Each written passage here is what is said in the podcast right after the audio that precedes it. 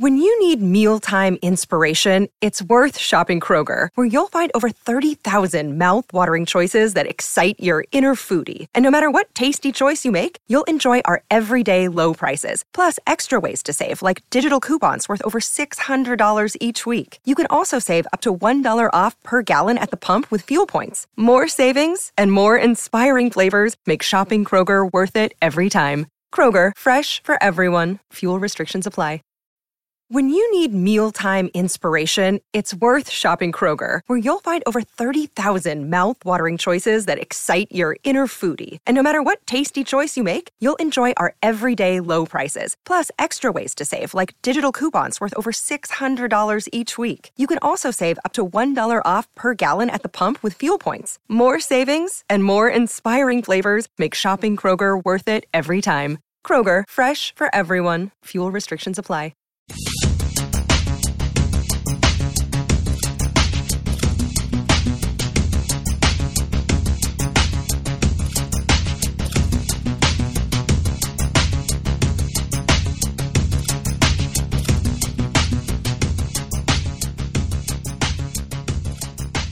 Welcome to Spotcast. This is episode 53. My name is Tim Mitra, and I am in Toronto, Ontario, and I'm joined once again by Jaime Lopez Jr. in Seattle, Washington. How's it going? We also have Jonathan Kuline on the line in Mississauga, Ontario. Hello there.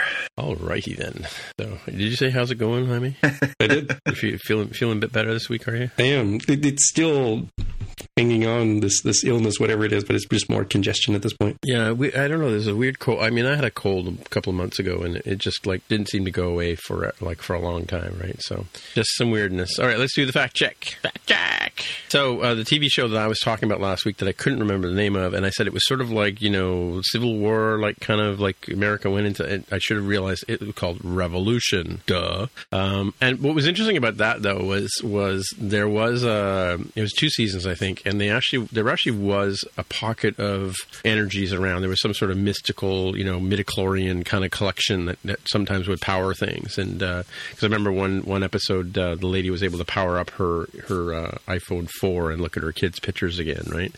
Um, so yeah, it was kind of a, kind of a weird show, but it kind of went, you know, typical, um, you know, somebody's running the government kind of thing, and you know, there's there's yeah, the under, underbelly of American democracy that you know kind of invades a lot of American science fiction. I hate to say it, but uh, yeah, so I, I, am not surprised that it got canceled, but it had an origin. The idea was was interesting from the beginning. There was sort of some mysteries and stuff like that, some you know missing pieces that need to be figured out, and it did have a chance to make sense, but yeah, I think se- season two they killed it pretty much, and, and nobody cared. Uh, Jaime, got some another point here?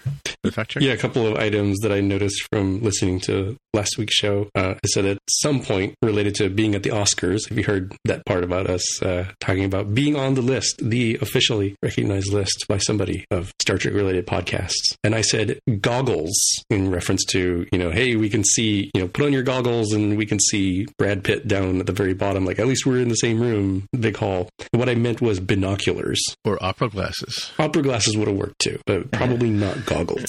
well, I, surprisingly, I knew what you meant. That's that's the strange thing. So that's that uh, that inner knowledge of each other that only comes with time. I suppose. I suppose. Yeah. And what's your next uh, fact check? This one's so terrible. I surely must have meant to make the pun at this point, at some point, about how Dodge is not very good at dodging. Um, right. we had audio production crew. We'd probably have the uh, the drums rim shot at the moment. bump, yeah. Uh, and the last one that sort of came to mind, uh, rewatching some stuff, was realizing why do the the modern Star Trek writers always choose Seattle as the hometown of characters who are quote unquote not what they seem? So mm. Dahj also supposed to be from Seattle, as well as uh, I guess spoilers at this point for first season of Discovery if you haven't seen it. Um, Ash Tyler, Voq Tyler, supposedly from the Seattle area. But wait, Voq is not human. Yeah, but the the Ash Tyler either original person oh, or the persona that was oh, layered on top was from Seattle, and I think we commented on the fact that he got called out on that one for not being actually from Seattle. He's from a nearby neighborhood or suburb called Issaquah. Oh, okay, all right. Only you would know that. Yeah, yeah. but I was like, wait a minute, why are all the fake people from Seattle? What's going on here? I don't know. Microsoft. I don't know. Um, all right. Uh, so my fact check here is the necklace we were talking about last week. The symbol is of a fractal neuronic cloning, which is who knows what that is, but that's what they they, they talked about in terms of why these people are twins. And uh, off to you, Jonathan. Uh, yep. Just two uh, other little things. So um, we were talking about the Expanse, and you were asking um, if that where that ended up. I just wanted to confirm it is on Amazon Prime. That's where the fourth season ended up, and that premiered about, about six weeks ago. So anybody's looking for the Expanse, Amazon Prime Video. Yeah, to go catch up on that. And the uh, the last bit was uh, we were trying to figure out which seasons. Uh, we were talking about Jodie Whittaker coming back for a third season uh, as uh, the Doctor on Doctor Who, and we were trying to figure out who how many seasons each of the other Doctors had done. So uh, David Eccleston did the first season of the rebooted Doctor Who. David Tennant was Doctor Who for three seasons, then followed by Matt Smith for three and Peter Capaldi for three. So three seems to be the sort of standard amount at this point, uh, with the exception of obviously the first Doctor who was not enjoying his doctoring experience. They do also do the Christmas specials or the New Year's specials, I guess, as well, and they kind of like yeah. that kind of muddies the water in terms of how long these guys are on. Well, and, and Tennant and uh, Tennant came back for the uh, Day of the Doctor, and right. So yeah, there's been like crossovers and stuff. So yeah. I mean, there's there's a famous. I remember seeing this famous one from the mid '80s where um, Tom Baker and Jon Pertwee and two other, three other doctors came together for one big, you know, mashup. And I can't remember who, who the, they went some island or something like, or some planet together, and they kind of all went to solve the problem. And I think the, you know, the arch enemy might have been like the Master or somebody or, or Daleks or something like that. But there was a big, you know, giant, you know, mega show, and all the Whovians were, you know, all excited about that one. I remember watching that one for sure. So it's it's not uncommon for them to sort of mix up doctors um, in in the canon of Doctor Who, right? So, and we'll have a little uh, more Doctor Who to, to come later in this episode. Sure, if we remember, if we remember. make a note to talk about it. Yeah. All right, all right. Let's get into the headlines, Jonathan. Headlines. Uh, okay, so uh, uh, not long after our last episode, the uh, news came out of England that uh, Disney Plus Obi Wan Kenobi show uh, has been put on hold. Apparently, what? there was some issues with the script. They felt like it was a little bit too similar to The Mandalorian, apparently, because the original concept was one I think we were all kind of expecting, which is Obi Wan Kenobi in the desert looking out for little Luke, and that rings a little bit true for some of the storylines of, of Mandalorian. So they have temporarily halted uh, production on that until they can get a, a, new person writing scripts that are a little more uh, fresh. So let's take a sidebar for a minute and talk about the Mandalorians. I don't we know that we really talked about that show too much here. Like well, now that Mr. Lopez may or may not have watched it yet. I have, have not watched, watched it, so talking about it in a very general terms would be ideal.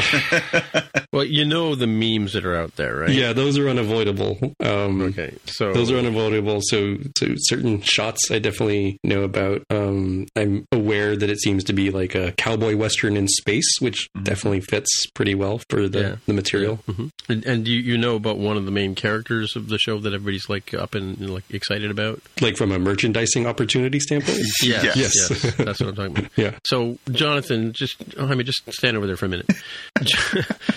so everybody's calling this this character Baby Yoda, but this is clearly not in the timeline. This this is of Yoda's species, but not Yoda per se, right?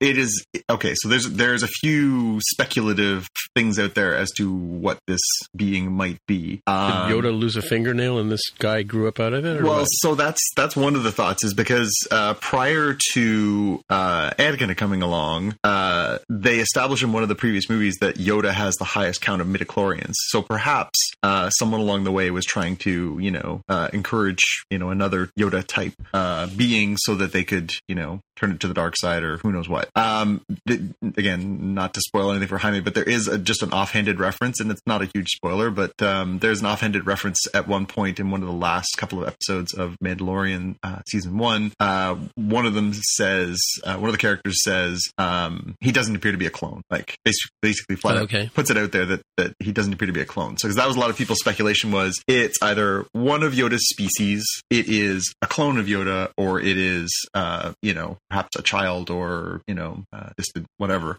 Um, but they've dismissed clone now because they did actually explicitly say that on the show. So that leaves he's just a member of that same race, or uh, perhaps he's a, a relative of kind. Right. right. Well, because everybody's related in Star Wars, right? Well, yeah, yeah. Do, do you want to release the Kraken? Is that what you're trying to do? No, no. I mean, that seems to be the convenient plot point that they wrap it up with a bow. Oh, let's make them related to Yeah. you know, what's, whatever. what's the line again, Jaime from uh, Spaceballs? Your brothers, your your mother's brothers, sisters, fathers, roommates, or something. I'd have Yeah. to find the exact quote, but it's something nonsensical like that. It's pretty bang on. hmm hmm I got to say, my favorite scene in the movie of, of Spaceballs is where they're watching Spaceballs on the thing, and Yeah. it's like we're watching Spaceballs. Now and we're is now. Making Spaceballs. Now is now. Now is right now. Now is then. Oh, that just happened. That was now. Uh, okay, Yeah. so let's. Uh, hey, speaking of Rise of Skywalker, would you like another reason to hate Rise of Skywalker? Sure, go ahead. Release the Kraken. So uh, the news came out uh, after the the movie that they killed another character from Return of the Jedi off camera. Uh, Oh, really? They have confirmed they being um, the author of the uh, Rise of Skywalker expanded edition book, uh, Rae Carson, confirmed that Nien Nunb, who is the co-pilot uh, in Return of the Jedi with Lando Calrissian, flies the oh, Millennium yeah, Falcon. really? Okay. Uh, apparently, uh, Rae Carson has confirmed that that character died in the uh, lightning attack by Palpatine. That his ship was struck by lightning, fell, and didn't pull up and die, and he died. Um, so, as as ignominious as the death of Admiral Ackbar was in Last Jedi, where they were like, "Hey, look, Ackbar's, Ackbar's back," and then they blew him out of the sky and he flew off into space, and that was it for him, without even get to utter his famous line uh, yeah, they killed this character who, again, was like another little like, oh, I know that guy kind of moment, fan servicey kind of thing. But then they killed him off camera. So come on, movie. Yeah, and well, and they also there was that character that was in Force Awakens that they even made a figure for, and then he got cut out of. He's in the Yeah. trailer, but I think he got cut out of the movie. Right? Yeah, yeah, yeah, yeah. So that was a weird one. I don't know why. I don't know why. If you're going to go to the effort of bringing that character back, then at least if you're going to kill him, make it an impactful moment for people who would be like, "Damn, they just killed that guy." Strange, Hmm. strange choice. Maybe Yeah. he'll be he'll be in the bonus cuts. You'll get to see Nien Nunb screaming to death as he burns under the electrical fingertips of blue the flame, emperor. yeah, Yeah, yeah. Yep. Uh, speaking of untimely demises, uh, Howard the Duck was scheduled to be a Hulu series, a Hulu animated series uh, that was going to be produced uh, or written by Kevin Smith, uh, one of our favorite directors, uh, and it has been canned, shot down, as it were. Um, they've also canceled a planned Tigra and Dazzler team up series. Um, now, there's uh, we- we've talked about it, I think previously. The the folks at uh, Marvel TV, Marvel TV is sort of changing over a little bit as it migrates uh, more to Disney Plus and away from being on uh, ABC and Hulu and Freeform and some of the other things. Um, it seems like a lot of those shows are sort of wrapping things up, and uh, I guess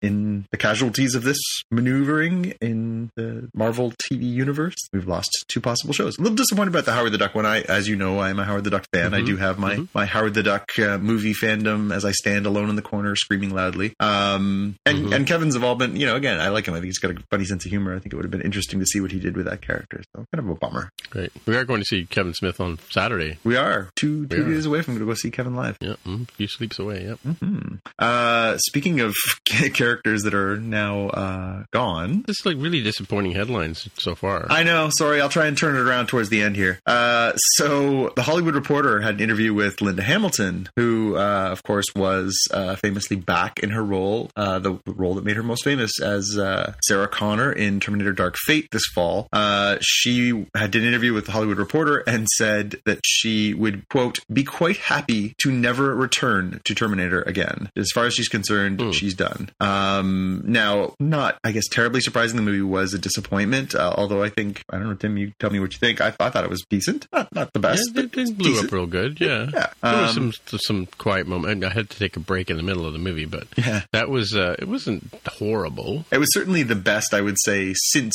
Terminator 2. Um, True, but not even close to that caliber, unfortunately. Um, but yeah, so apparently uh, this it was intended that she would be back in this role, and um, as spoilers, she does make it in one piece through the film. Uh, so there was speculation that she would come back and she would, uh, if they wanted to continue continue the franchise, she would be a part of that. Uh, she said no. She feels like she's she's done it. She tried it, and she's done doing it. So Well, maybe Lena will come back. yeah, I, I'm down with that. I think she's great. She's a great. now she's done with Cersei, right? Yeah, absolutely. Hmm. Yep. Uh, another story that uh, you guys might have some thoughts on. So apparently, uh, Apple and Netflix are both eyeing methods to expand their back catalog of their uh, their films for their services as uh, all of the streaming services get more and more compartmentalized. And apparently, one of the ways that they are doing that is both are kicking the tires on buying the assets from MGM. Um, now, this would provide them with a pretty deep back catalog of movies. Obviously, MGM, a, a very uh, long running uh, film production studio, uh, including, of course, uh, James Bond's movies and and and uh, lots of other famous ones. So um, it could be a nice little boost for uh, for obviously Netflix is losing some of its uh, ability to have you know Hollywood movies as you know things like uh, NBC's Peacock and HBO and um, you know Hulu and all these other services are starting to sort of migrate their own and Disney Plus of course trying to migrate their own talent uh, and their own assets together. Um, could be a nice boost for whichever one lands it. Um, what do you guys think about the possibility of one of those guys ending up with that huge catalog? I think, yeah, I think to me it would make a lot of sense because um, we actually talked a little bit about this topic vaguely on uh, more than just code. But uh, the hypothesis here is like you know Apple gave out a year of Apple TV Plus for free uh, if you you know if you bought new devices, um, with the idea being look nobody's going to pay four ninety nine a month for like three shows, right? So give it to people for free. Well, technically there are six shows, but that's beside the point. I mean, okay, fair, fair. But it, it feels like a relative handful compared to what Netflix already has that it's built up over the years, or what Disney Plus started with immediately because of the vast quantity of content that Disney has available. So it, it really doesn't weigh out too well for that. But um, if you give it for a year, then you have time to build up a catalog. I mean, what's a better way of having a catalog than just acquiring a pretty good one? I mean, that seems Yeah. like a sensible thing to do. Well, I mean, there was discussion at one point uh, within the last couple of years that you know, because Apple was sitting on so much uh, liquid capital, that if they really had their heart set on it, that they might just buy Netflix outright, right? Yeah, they totally could. Yeah. Um, so, I mean, there, there is a good argument to be made that if they want to, you know, if they want to really just take their claim, they just do that. Well, it's interesting. They just had their, their quarterly numbers, which is what we were talking about on the other show yesterday, or the other day was yeah yesterday, I guess. Um, that services is like maybe ten was it ten or fifteen percent of what Apple brought in last year. I I, I was just going to wonder here as we were talking about this how much Apple TV Plus is costing Apple, like how much in terms of making shows and all that kind of stuff. But it sounds to me like they're they're coming out you know in the black on this, um, and uh, so I kind of wonder like yeah, and like they totally have fat stacks of cash, as we like to say, to be able to to afford to buy like a Netflix or even MGM for that matter. Right? You know what what does MGM what would MGM give them like in terms of what what shows would come over from MGM? I mean, besides all the classic movies and stuff like that, but uh, Yeah, I think it was the movie catalog that they're most interested in because movies is kind of one of the areas where um, where both of them don't really have a lot of immediate pull. Now, obviously, Netflix is developing a lot of original movies, but they're losing a lot of their back catalog because again, they they were licensing all, a lot of the Disney movies. They were licensing a lot of uh, movies that are now going to end up, you know, because Warner Warner movies are going to end up on HBO because they're uh, affiliated, of course. Um, so yeah, the other thing is that, that the MGM actually does produce television shows as well. So they do produce um, Handmaid's Tale is is theirs. Right, yeah, yeah, I've seen that, um, yeah. So there's a few different and ones. arts that- and entertainment stuff. Right? yeah, so, so there's some good stuff in there, and then again, it's just it's it's a really deep catalog of of um, back catalog movies too. Like that's really where you get the wealth from that. yeah, well, they're talking about the James Bond franchise, which would be a big one, and Yeah, and, and again, it's exclusives, and- right? Yeah, and then A and E stuff, and also VH1 stuff apparently is, Mm-hmm. is owned by MGM. Hmm. So, I mean, it seems like you know they're talking about it protected, potentially being ten billion dollars. Like it's not, it's not obviously the assets that Disney paid for Fox. Um, you know, you're not getting quite that uh, caliber, but still a ten billion dollar deal. Um, I, and I do think there's a good case for both of them needing the shot in the arm that they would get from it, and both of them maybe being behind the eight ball a little bit if they don't. Yeah, my favorite comment in this article is that, uh, and I'm going to paraphrase it, that representatives of Apple did not immediately return Gizmodo's request for comment, yeah, well, yeah. which Jaime should understand, right? There's a sore spot with between Apple and Gizmodo. Mm-hmm, mm-hmm. Yeah. All right. Uh, what's What's next? All right, uh, last one for me. So uh, this one was a lot of fun last uh, end of last week. The, um, the U.S. Space Force, President Trump's U.S.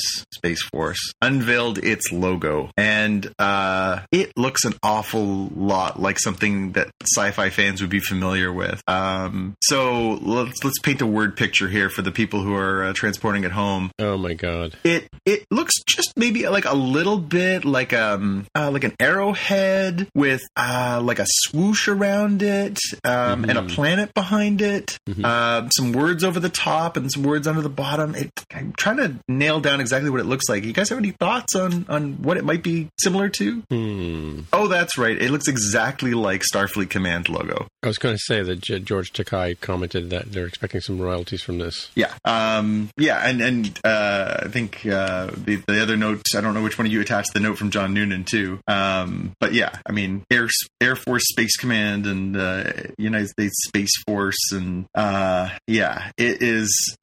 it it immediately caught the eye of a lot of people online who were like, "Wow, that's just so blatant a ripoff." Well, isn't Um, the United States? I mean, correct me if I'm wrong. We've talked about this on the show before on More Than Just Code, but isn't the United States United States a federation of states? Is yeah, I think it'd be considered that. So we refer to our federal government, right? We don't have like Yeah. a central command sort of concept. Exactly. Yeah, like, and it could be in San Francisco instead of Washington D.C. Right? Yeah, yeah, on the, on the the west coast, the best coast.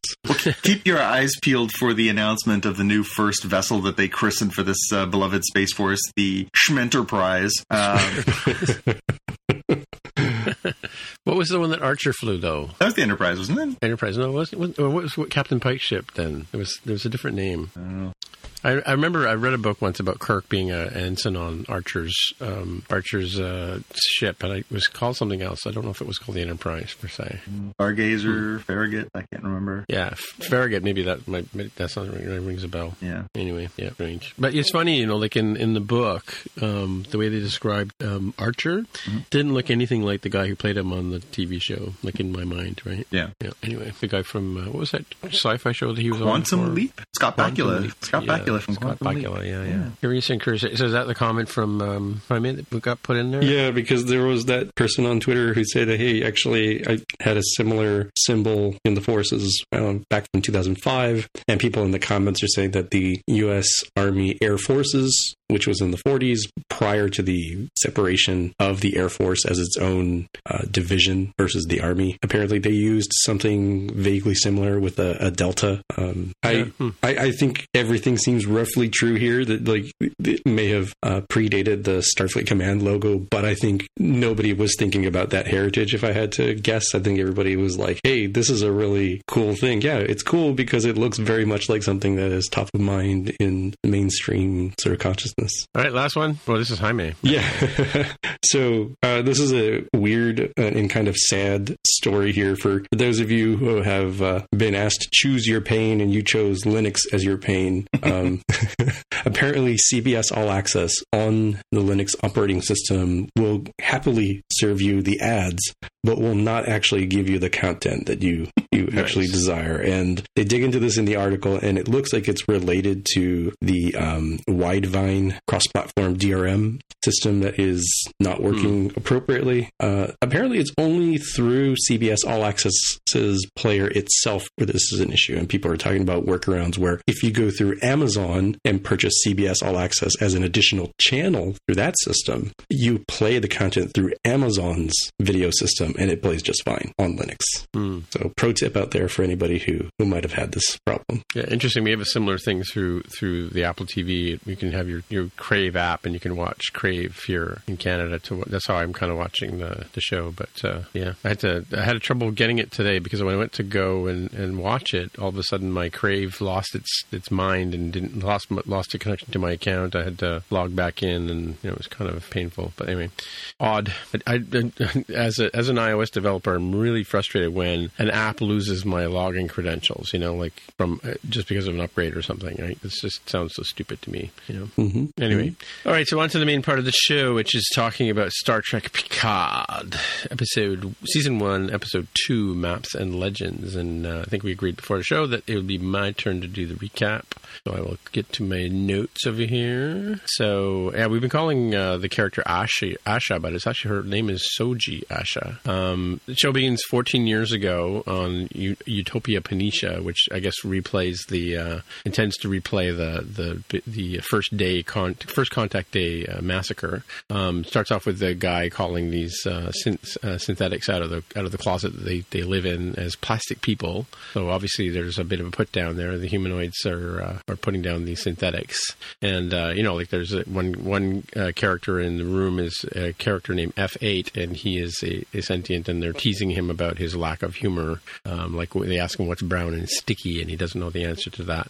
Um, so, uh, but in in the process of of these people have to work on first contact day because somebody has to you know st- stay and man the post as it were, and uh, all of a sudden uh, F8 goes Manchurian candidate on them and uh, starts to um, compromise the um, the computer systems. I, I assume he's the one that turns off the defense shields, um, which allows the is it the Romulans that attack uh, U- uh, Utopia Planitia? I didn't really say that in this episode much. Um, yeah. So and then then he uh, I, I, thanks to autocorrect it says distorts self, but I actually wrote disrupts self because after he's done shooting everybody in the room, he also shoots himself, which I don't get the point of that. Anywho, uh, then we flash forward to the t- current timeline where Picard and Laris and Zhaban, who are his two Romulan companions, are discussing looking for evidence of of uh, um, the twins on Earth, um, and uh, Laris starts telling uh, Picard about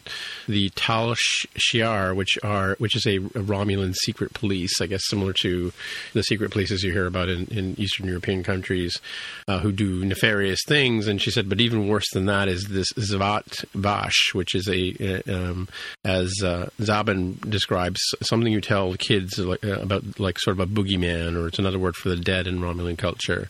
Um, and one point that that uh, makes is that you know pretty much everything in Romulan culture can be can be preceded with the word secret. So apparently, this this Zhat Vash is kind of it's sort of the Voldemort of Romanian culture. They really don't discuss it outside of their own their own peoples, um, which comes into play a little bit later. Um, so in in a sort of a flash forward flashback kind of scene, Laris and Picard actually go to um, Dahj's apartment to see where where the um, where she says her boyfriend was killed, and of course there's no evidence whatsoever. It's like it's been scrubbed clean, uh, metaphorically and and uh, actually. Um, and uh, so uh, Laris takes out a, a, scanner and starts to uh, to scan, and Picard reminds her that uh, Romulan forensic reconstruction is illegal in the Federation. She says, "Oh, really? I didn't know that." And then he starts she starts to scan the room, and he's reminding her that it's unreliable and, and he's, she says, good, that's what we want you to think, right? Um, and uh, so, yeah, they, they scan the room and they find that absolutely, like, it's almost like the room has been scrubbed clean. And then, uh, like, like in sort of how, how um, those of us in the, in the IT world would know, you know, if you want to hide something on a drive, you overwrite it with other data. And that's what they had done to try and mask, uh, to mask this stuff. And so they flash back to the room where, where the original conversation is happening. And um, uh, Laris tells Picard that the uh, have a deep, unassuageable loathing of synthetics. Um, they just, you know, so they have, there's no uh, concept of any sort of artificial life forms or, or entities, no AI. Even their computers are numeric. They don't, they don't, uh, there's nothing, you know, artificial uh, in any sense in, in Roman culture. That's sort of something that they seem to be against. But this, these uh, uh, peoples are like extremely um, uh, against any kind of artificial life, right? So, um, and she doesn't know why they, they hate uh, artificial life, but they do. Um, so coming back to the apartment, uh, they flash back to that scene there and they're checking out, they go to the, her desk and they, they find um, some sort of communication device which logs her, her uh, I guess her phone calls, for lack of a better word. Isn't it her Um, Newton? Didn't they find her Newton. Yeah, her new. It was her. I think it was her. Uh, her uh, Palm Pilot actually. Right, yeah, that's it. Yeah, so so uh, they start scrubbing through the records of that, and you know it's got the whole Minority Report. Like you know everything everything in the future seems to be these invisible screens that just sort of project themselves into into real space holographically, and you interact with them. Anywho, uh, Laris is going through the records, and she sort of says, "Yeah, they've even gone through and they've they've scrubbed all these things clean. Uh, so it's really there's no index, there's no way to sort of sort through them. The, I guess the Sherlock has been turned off on the on the, the, the data, so they can't search through it.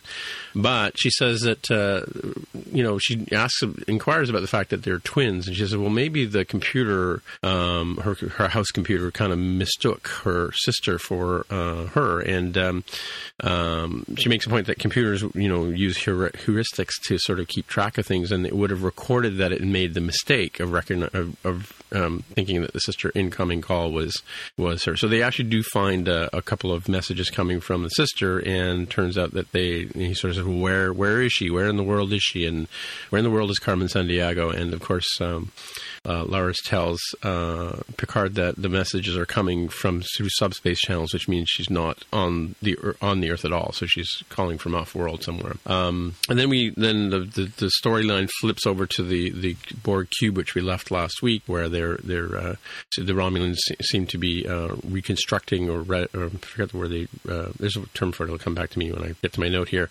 But uh, and so Narek and, and Soji are discussing um, after they've had their have had tryst, of course. Uh, they're discussing how the the uh, cube is being um, has been severed from the collective because and sort of how the how the you know he's there's a concern obviously that the Borg will just come back to life and connect up, and she tells him that uh, you know it's kind of they've been severed from the collective, so there's no chance of that, and so they're they're going through and there you know there are some Borg on the ship and they're but they've been they've been isolated, so it's like a graveyard to the Borg, so they're they're kind of cool to do this, and um, so in their in their you know their their uh, getting to know each other kind of phase, uh, she starts to ask him questions about you know about himself and, and who he is, and um, he basically tells her at the, the, sum of it is a TLDR. She says I'm a I'm a private person, and uh, and then he says to her, "Can you keep a secret?" She says, "Yes, of course I can." He says, "So can I."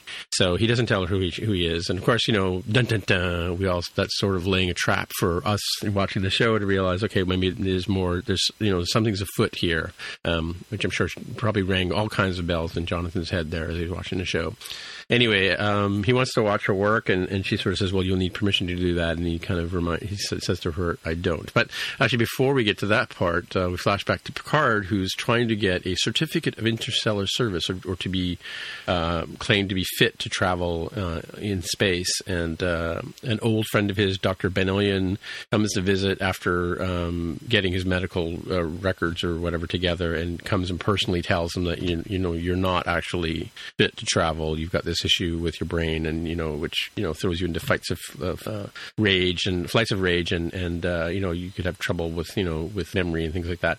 And he makes a point to the fact that, like, you know, blowing up on a national broadcast of a of an interview, you know, that's not the first time we hear this in the show, but uh, that uh, you know he shows that as an example of, of what could be happening to uh, Picard's degrading health. Um, Picard then goes to Starfleet and you know you know checks in at the front door and uh, and guy nobody recognizes him kind of thing, or the young kid at the the millennial or the Gen Z at the front door doesn't recognize him, and uh, so he has an appointment with this uh, Admiral Clan- uh, Christian Kirsten Clancy, um, and uh, he says, you know, he starts to tell about you know how Bruce Maddox is possibly using neurons from data to make you know some more synthetics, and the Romulans are involved, and we, we have an obligation to go and you know figure out what's going on, and you know, I so you know, give me a, a warp. Uh, I want to go on one mission with a warp capable ship, and you know, I'll, I'll even be demoted to captain if you like. And she just looks at him and says, you, you know, what sheer bleep bleep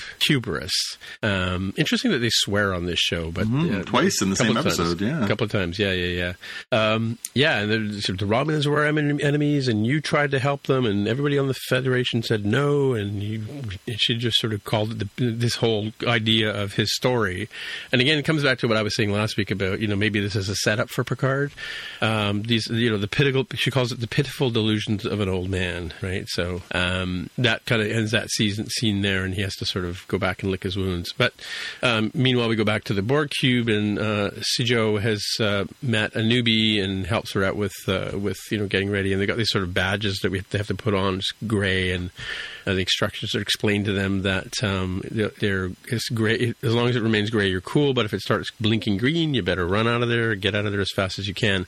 By the way, I don't know if you guys noticed there was a sign um, that said 500 5,843 days since the last accident. No, it says since the last assimilation. Last oh, last assimilation. Okay, well, so if you do the math on that in Earth years, that's 15 years, which is kind of Yeah. around the same time. It was 14 years ago that that the uh, Planitia thing happened. So I'm trying to remember, was there a Borg ship that was taken down in one of the movies, or maybe First Contact or something? Um, I anyway. don't, it, it seems like it's in Romulan control, so it's and, and they make a point of saying that that um, Soji's nowhere near Earth, so Right. logically no. Yeah, I was kind of wondering too because I even went and looked at the, the amount of you know solar days in in uh, in Mars. Uh, there's, it's in the 600s. It's nowhere near like 365 like we are here. So I was kind of wondering why they, that particular number. I tried to make an association, and being a humanoid, I would you know naturally use 365 as my my uh, my div- divisor. Right. Um, reclaiming the Borg is what they're doing. This is the word I was looking for earlier in my description. Um, and uh, she sort of says to him, he says, "I'd like to I'd like to come and watch you work, and I'd like to come and watch the process." And she says, "You can't. You know, you'd need approval of the director of the Borg rec- reclamation don't know, Reclamation. project."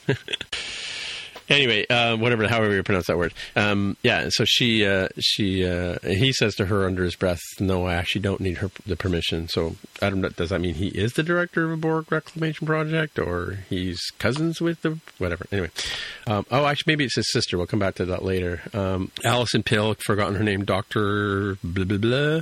What's her name? Dr. Jurati? Jurati, thank you. Dr. Jurati comes to visit Picard and give her some, give him some more information. And surprise, surprise, she likes Earl Grey tea. Um, she gives him some information about Dahj uh, Asha. Um, that y- y- you know, she checked out her her uh, her her metadata. Basically, she was enrolled in Daystrom Academy. She had great marks, whatever, in wherever she went. But it seems to be that her identity was invented three years ago. So maybe she's only three years old.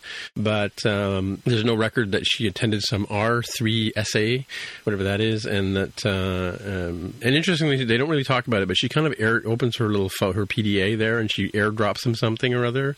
She just sort of says, "Here you go," and it's sort of passing math, me- uh, method. I don't know if you guys even caught that, um, but yeah. So she's obviously giving him some information. Um, yeah, and uh, then we come back to the, the main ship again, the Borg ship, and uh, the doctor receives a surgery of, of removing the, the Borg implants from from a I, I think a deceased person uh, on the uh, on the ship, and uh, the Romulan doctor calls uh, them the Nameless, and uh, and uh, Asha kind of asks her uh, why why you do that, and she as after they've removed all of the implants from the guy, she walks over to him, and I said I think in Romulan she says, "You are free, my friend," um, in in, uh, in that part there. So, and then we come back to Picard, back on his on his uh, on um, P- Picard. Uh, what do we call it? Chateau Picard. Chateau Picard. Uh, sorry. yes, Chateau Picard. Chateau Picard, yes, not Chez Picard, um, which is probably just as valid a naming nomenclature. Anyway, um, he puts on a com badge, a Star Trek Starfleet com badge, and, and calls Raffi, uh, leaves a voicemail and talks to Raffi, asks asks whoever Raffi is not to hang up, and I need a ship, kind of thing, right? Um, so uh, then we find out uh, this new character named Com- Commodore O, um, who is a Romulan, um, high-ranking Romulan in the Federation, um, who gets a call from Clancy, who Picard went to visit earlier, um, and Clancy sort of tells her some of the details of what happened, um, but we find out a little bit later in the next conversation that um, uh, Commodore O knows more about what happened in the in the conversation than what uh, Clancy even tells her. Uh, she calls a character named uh, Lieutenant Rizzo to come and see her, so we have to wait for a bit to see who that is. Flashback to to the chateau, and uh, um, Laris, you know, throws down a tray of tea and um, claims that uh, Picard has dementia, and you know because he's come up with a stupid idea to go into space, and she refuses to have any part of it, and she suggests the the um, that maybe Zhaban goes with her, with him, I should say, to take care of him and and uh, take him with you, she says, and she storms off and slams the door. Um, then we come back to Rizzo visiting uh, O, and uh, clearly there's a, a, dynamic between the two of them. Not a lot is said, but you totally can infer what's going on um, because O, Commodore O, is telling uh, Rizzo that she she she didn't cover up her tracks very uh, well enough because there there's some you know visual clues that there was a disruptor fire going on. Um, so you didn't you kind of botched up that job she said that uh, Commander, Commodore, Commodore O says that you know Picard had mentioned the the, Vash, even though Clancy didn't mention that part. And uh, you know O is like, well, how do you know that? And she goes, don't underestimate me, underestimate me. And um, uh, at one point, she uh, um, Rizzo says, oh, that was unexpected, and, and Commodore O says that's an, a dirty word in our line of work. So in other words, you have to expect everything. And she claims that um, she doesn't mention that um, uh, Narek is um, is uh, Rizzo's brother, but we find this out just in a few more minutes and um, she claims that he's sloppy and uh, suggests that uh, Rizzo stay on mission. And uh, you know, if she has to deal with Picard, oh, Commodore O will take care of him. Um, and she says, you know, you destroyed the thing before we could interrogate it. So obviously, uh, these these two characters here are on the side of people who don't like uh, artificial life forms. Um, and she claims that there, there better be no more surprises, and you better go off and manage this in person. So obviously, uh, Rizzo is going to be sent off to the Borg ship to deal with with uh, the thing, um, you know, and you know you better not fail, the kind of thing. Um, there's a short little scene there where Raf, uh, Picard visits Raffi, and of course she's hostile, and doesn't want to see him, except of course he's brought a bottle of ni- a nice bottle of uh, the '86 wine that he's made, and so she's obviously going to help him out. Um, and then we find out last scene of the of the episode, uh, Rizzo um, FaceTimes. Uh, what do we call it? Force times, force times uh, yeah. Narek, um, and uh, yeah, sorry, yeah, force time, force times. yeah, force times. So he force times Narek and, and like like uh, Sarek did with with uh, um, Michael Burnham and uh, and um, Kylo Ren and uh, Rey did in, in Star the Star Wars franchise. Um, and uh, yeah, basically the you know that uh, she questions. She says that Command- Commodore O is not is distressed. She's not very happy with what's going on, and you better not screw up. And um, yeah, then we find out through the two of them that they're brother and sister, and that Rizzo's had her ears cropped so she looks more human than than Romulan, although she has got big ears. I got to got to say, and they're they're trying to figure out where the nest is, where these you know this nest of uh, nasty synthetics is coming from, and that's how the episode ends. Da-da-da. Yep, how to do that was pretty pretty bang on. Yeah, pretty pretty spot on there. Yeah, uh, a couple of things that I I caught that I would I'd like to throw in there. Sure. Um, so they call the the character in the opening scene the uh, synthetic who uh, goes Manchurian candidate. Yeah. He's F eight, um, which F8, of course yeah. fate fate. Oh, um, gotcha. You know, little little little wordplay there. Yeah. Um, when we do see him, he comes into the room in the first part, and he's you know uh, acting very robotic, not very data like, very much more um, artificial seeming, and uh, he is interacting with the other crew members uh, in an alien or an alien, but in a robotic way, but not um, out of I guess what they're used to. And then he comes back into the room, and you see his uh, eyes sort of change, like he's just yeah. uploaded a program or something. Yeah, there's a Manchurian candidate part. Yeah, yeah. So they they sort of give you that visual cue that like something has just triggered in his mind, uh, and that, and then as you say, he kills himself at the uh, or, or, disintegrates himself at the end of that scene, which of course immediately makes you think like, well, that's destroying the evidence, right? Um, you know, whoever, whoever or whatever did that to him that turned him from um, somebody who was a, a, awkward but clearly functional crew member to a killing machine who who rather rather spectacularly kills that uh, that crew. Um, clearly, they want nothing left over, so disintegration obviously gets rid of all the evidence. It's not just as simple as you know deactivating yourself or whatever else, right? So I'll be interested to see how that sort of. Uh, there was a sense in my mind immediately went to the idea of that sort of uh, yeah computer virus uh, slash Borg assimilation kind of vibe um, when he sort of triggers like that. He kind of almost had that same thing that we have seen on previous Star Trek shows and movies, um, where somebody who is normal becomes infected by the Borg and just turns into a killing machine, right? Right, right. So, um, interesting to see how that plays out. Um, Any Yeah. twists and turns in this that you think? I mean, obviously, like,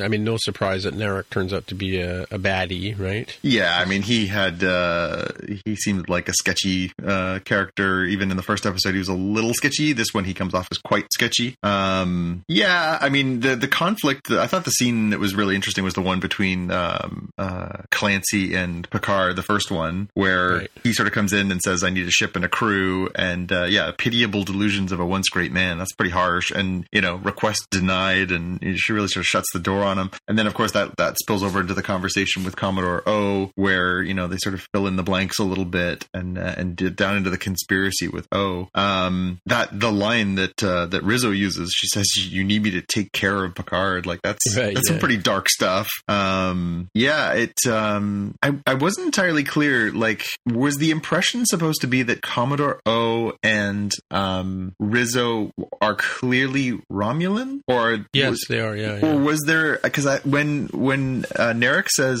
makes the comment about Rizzo's ears, Right, you've had them cropped. Yeah. I got the impression what he was saying was is that you were trying to make yourself look more like a Vulcan and less like a Romulan. Well, she looked more human because she had rounded over ears, right? hmm Yeah, uh, so yeah, I don't know what if that was like a cosmetic thing or if he Her, was. her eyebrows were were adjusted so they curved down instead of up, right? yeah, so I don't know if that was just supposed to be like you've groomed yourself like that, or you're actually trying to be like pretend you're something you aren't. I, I wasn't entirely clear Well, we've the seen this intention before. there I mean, we, with Voq and Ash, right? And and I think in in the original series there was a lot of you know making Kirk look like a Romulan and vice Mm-hmm. versa, right? And I think in no, maybe I'm getting confused with uh, or the Orville, but they something similar like that, right? yeah, Well, you would have been right either way because I think the other one you're going to say is TNG has um, Counselor Troi gets made Yeah. to look like a Romulan. Uh, oh, right. Yeah. And actually, that ends up happening to Picard and Data in reunification when they go Right, to Romulus yes, to go find Spock. And Riker too. I totally forgot about that, but yes. Riker had the big forehead. You totally look wrong. yeah, There's also the the um, the um, character that uh, in Nemesis, which we talked about last week, um, but he was supposed to be human. He was supposed to be a clone of Picard, right? right, right, yeah. Right. Shinzon, yeah, yeah. So that's Shinzon. that's an interesting thing to bring up because there's a couple different things that people have been asking about on the interwebs related to how this stuff ties into other Star Trek media. So funny people were like, "Yo, so they they helped the Romulans escape. What about those Remans though? They just they just let them die. Why don't they get a shout out? You know, what's up with that?" Um, Yeah. And the other one was um, uh, Narek, the, the the British sexy Romulan dude who ends up with uh, Dr. Sojiasha. Um, he mentions in, in the previous episode, he'd mentioned his brother, which people were wondering, huh, I wonder if timeline wise that ends up working out that his brother was Nero, which would tie it even more into the Hmm. Kelvin verse and split in the timeline. Hmm. I don't know. I don't know if that will come up, but it is an interesting hypothesis. Nero being the guy who went after Spock in the first um, new Star Trek. Right, because uh, Narek mentions that he lost his brother, which would kind of make Oh. sense, right? Like your brother just Everybody's disappeared related. from I his keep telling you guys this, right? Hmm? Everybody's related. I keep telling you this, right? No, no, that's the other star thing. Oh, the other star thing. Yeah, yeah. So the the part that I found interesting was the whole uh, the idea that um, Dahj is also her, her her backstory was obviously made up, and that she was um, you know the sort of fictionalized version of uh, a person. Um, but interesting that she had this whole sort of three year life away, but then theoretically she was going back to Daystrom, right? Like if she hadn't been attacked Right. by the Romulans, she was going back to Daystrom, which theoretically would put her under the sort of quote unquote protection of of Agnes Jurati, right? Oh, okay. Was that so? But Ag- Agnes Dorati wasn't at Daystrom, was she? She was in Yeah. Starfleet. No, no, no, no. Oh, okay. okay. Dr. G- Dr. Jurati is uh, well, that's Alison Pill's character. She's the one who's Yeah, at Daystrom. yeah. Oh, okay. So it, it would have been like maybe like Maddox. I don't know if Maddox put it in her that she was supposed to like go out there and experience the world and then head back to where she Sure. came from or something. Well, replicants can only live for four years, as you know, right? So, yeah, so she has to go back, right? yeah, yeah. I, I wonder. I wonder what the sort of the thought process behind that. If she was sort of back to the mothership, or if she was sort of out, you know, uh, gaining sort of experience undercover, and then was supposed to, you know, head back where she came from, or yeah. Other thing that I thought was interesting uh, was uh, so we've known that uh, Riker and Troi are going to come back at some point during this uh, season, possibly in the next episode or two, I would guess, Mhm. just based on Yeah. on the timeline. Um, but we now know canonically that Geordi LaForge and Worf are still alive. hmm And right. people- yes, they pe- mentioned them in the show. Yeah. And people had kind of wondered a lot about LaForge because it was like, oh, um, I think the the comic that that came out in concert with this this series as a lead-in had said that LaForge was leading the Utopia Planitia Fleet Yards Oh, really? work, Oh. and people were like, "So did, did he die off screen? What what happened to him?" And and now we know that canonically he must be alive. Yeah, Oh, it's interesting that Picard practically says we couldn't afford their contract in this show too, right? Well, and I also kind of it, you know head canon, and you know when um, they have that scene with the, the medical doctor, and, and Picard's trying to get his you know, medical marijuana license, some sort prescription. Um, you know, they bring up the. They, I don't think they ever state it directly, but they bring up the parietal lobe problem, and and sort of hint at the fact that he might end up with something like Irumodic syndrome, which is what was causing him to go uh, senile in all good things, or at least that's what uh, Oh, really? Okay, Crusher in that future timeline was saying that oh, it's his Irumodic syndrome that's what's causing him to become like senile or dementia. Well, and he says that to the doctor at one point. He says, uh, "You know, I've been made aware that this might be a thing." I think that was a reference to to his knowledge of what had happened to him in that alternate uh, future. Well, it also comes back to the idea that I had last week about this whole thing being some sort of ruse. To, I mean, you go after Picard because you know, like like like people do this all the time with senior citizens. They take advantage of them, like sell them cable services that they don't need, and you know, sell them vacuum cleaners that they can't afford.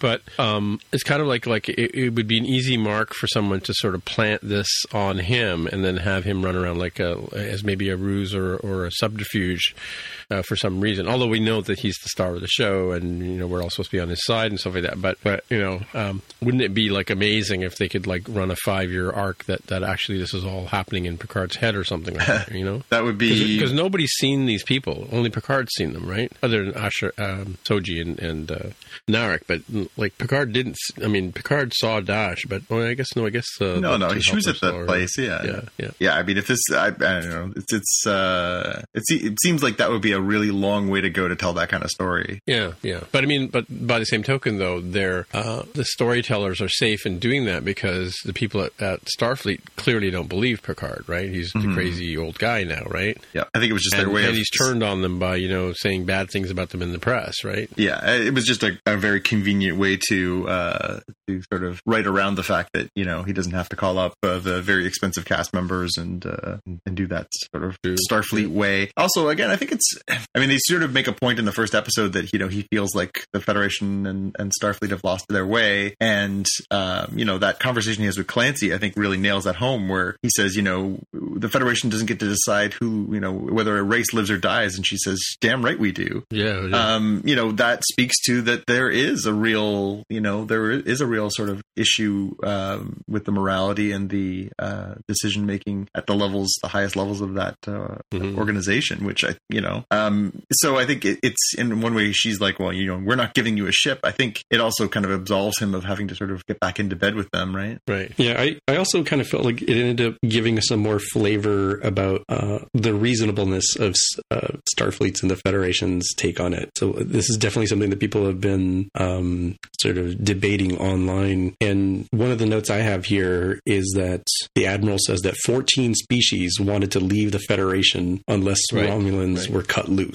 Mm-hmm. which uh, I'll, I'll give a partial Captain Benjamin Sisko quote here of, uh, do you know what the trouble is? The trouble is Earth. On Earth, there is no poverty, no crime, no war. You look out the window of Starfleet headquarters and you see paradise. It's easy to be a saint in paradise. And his whole point there, I think, was like when stuff hits the fan, people act completely differently. And at this point, they had dealt with the, the Dominion War, you know, maybe Borg incursions, and now they're they're given an opportunity to help their their longtime enemy, and they they seem to have struggled philosophically with it, very similar to uh, Star Trek Six: The Undiscovered Country, where the uh, Federation helping the Klingons after Praxis blows up, and they got hit with the double whammy of this synthetic uh, uprising that killed a whole bunch of people and ended up hurting their ability to even have a fleet ready to roll. Uh, so between that sort of pressures and the the pressures of you know this federation might start coming apart at the seams, I'm not saying it was the right answer, and clearly Picard is more of a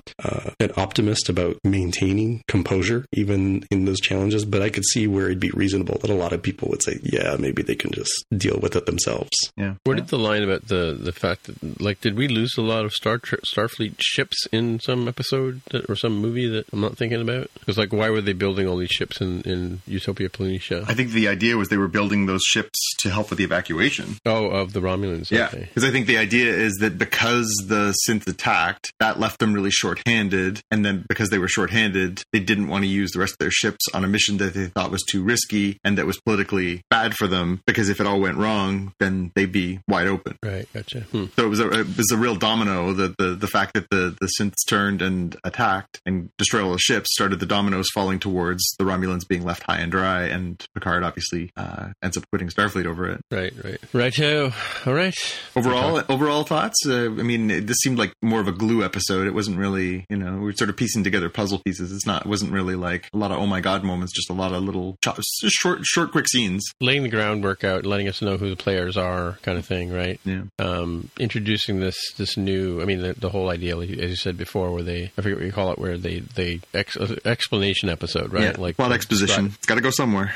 Sorry. Plot exposition's got to go somewhere. Exposition, yeah, yeah. So it, yeah, so it's the whole laying out the pieces of who the bad players are. Um, you know, Yeah. uh, the bad Rom or the bad Romulans and the good Romulans or the not so bad Romulans, and you know, Yeah. like it's interesting because we haven't really talked about how these two um, uh, companions, let's call it, that are hanging out with uh, Doctor Picard. Um, you know, they're they're there to help him with the vineyard and all that kind of stuff, but they're also refugees from Romulan, right? So Mm-hmm. and uh, what's what's their role in his life and you know obviously um, uh, Zara Zara has trouble sorry Laris has trouble with his uh, his decision to go off and you know travel around the world and now he should be you know enjoying his elder years right Yeah. Was it my imagination or was her accent kind of all over the place tonight? I kind of get I well with these two uh, actors I kind of get sort of an English twang to it She, and, she's um, Irish. I Yeah, would- she's got- I would- she- Irish right It says I- cheeky yeah. little feckers is what people yeah. have, no have she quoted. said fu like Yeah, she, she's she's. I mean, the, I don't know if it's just the actress or the affectation, but she was definitely using an Irish lilt in there. And Yeah, maybe. But it sort of came and went a few times. It sort of she was sort of at times doing an American accent, and at times it felt like the Irish coming through. So it was just it was a little distracting at times. Yeah, it could be, could be. Yeah, I don't know. I mean, um, I kind of got the impression that these two would, you know, since they've spent so much time developing them, that they would actually come with know, in the mission that's coming. That we know is coming, right? Mm-hmm. Um, But we don't know for sure that uh, that we won't get them eventually. Although it does sound like uh, Laris doesn't seem like she's going anywhere, but she says you can take Zhaban, right? yeah, yeah, So maybe Zhaban will come with them.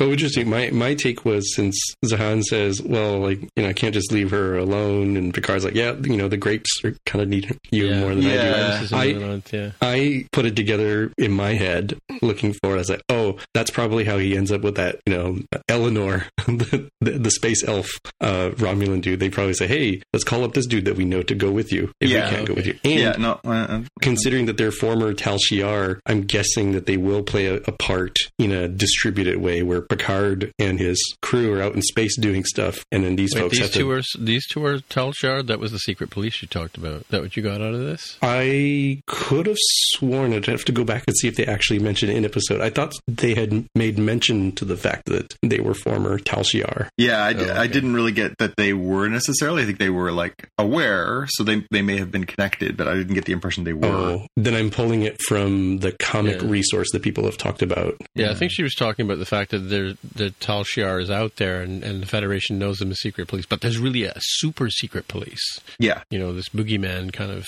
dead people the secret police of the secret police. group. Yeah.